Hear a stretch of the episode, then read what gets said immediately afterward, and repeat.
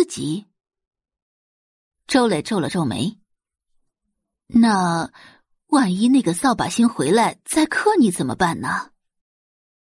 宋宝仪是他的命根子，千万不能让宋宝仪出什么差错。哎呀，不会的嘛！吴大师不是说了吗？只要我到了十八岁，任何人都克不了我的。周磊很信任吴大师。如果不是当年的吴大师，就不会有现在的宋宝仪。那等你爸晚上回来，我跟他商量一下。晚上，宋大龙回家，周磊将这件事说给他听。闻言，宋大龙大笑出声：“ 果然是虎父无犬女。”不得不说，宋宝仪这个办法真是好极了。玉婷之虽然是个远近闻名的残废。可当初他们宋玉两家立下婚约，已经是人尽皆知。如果现在退婚的话，必定影响宋家的声誉。豪门大户最看重的就是这些。要是乡下那边不同意怎么办呢？周雷有些担心。宋大龙的继母虽然死了，但乡下还有些穷亲戚，穷人事情多。等嫁到玉家去。是那个扫把星三生修来的福气，他们没资格不同意。宋大龙的声音愠怒。左右不过是一些八竿子打不着的亲戚而已，他们可没资格在宋家指手画脚。嗯，说的对。周磊点点头。玉婷这就算再不堪，也算是名流子弟，这桩婚事属实是宋画高攀了。一间有些年数的瓦屋内，昏暗的灯光下，一位老人端着一碗汤药走到床前，看着躺在床上的女孩道：“花花，喝完药，身体就好了。”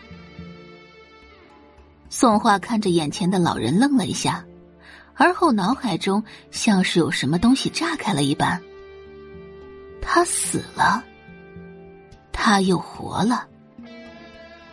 这个女孩也叫宋画，今年十八岁，命运多舛，自幼便是孤儿，渴望拥有一个家，却屡次三番被家人抛弃。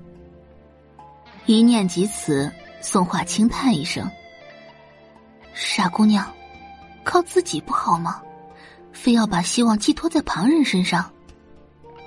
见他叹气。老人关心的问道：“花花，现在还难受吗？”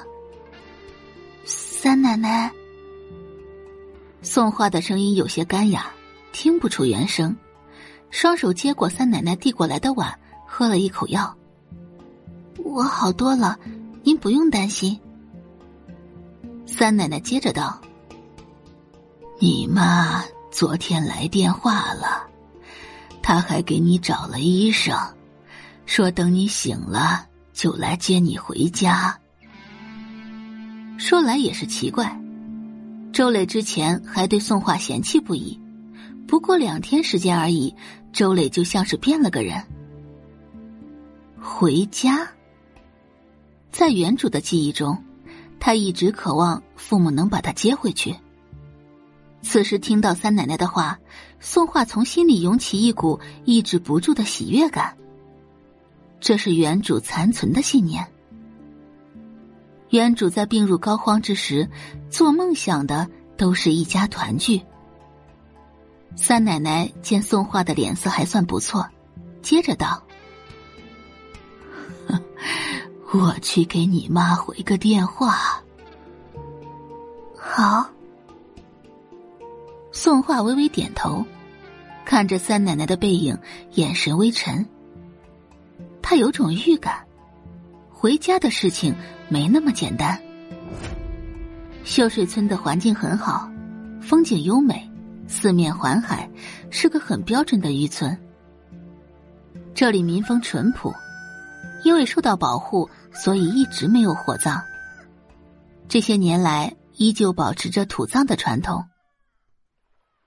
山上的风景很好，昨夜下了小雨。山间白雾袅袅，仿若人间仙境一般。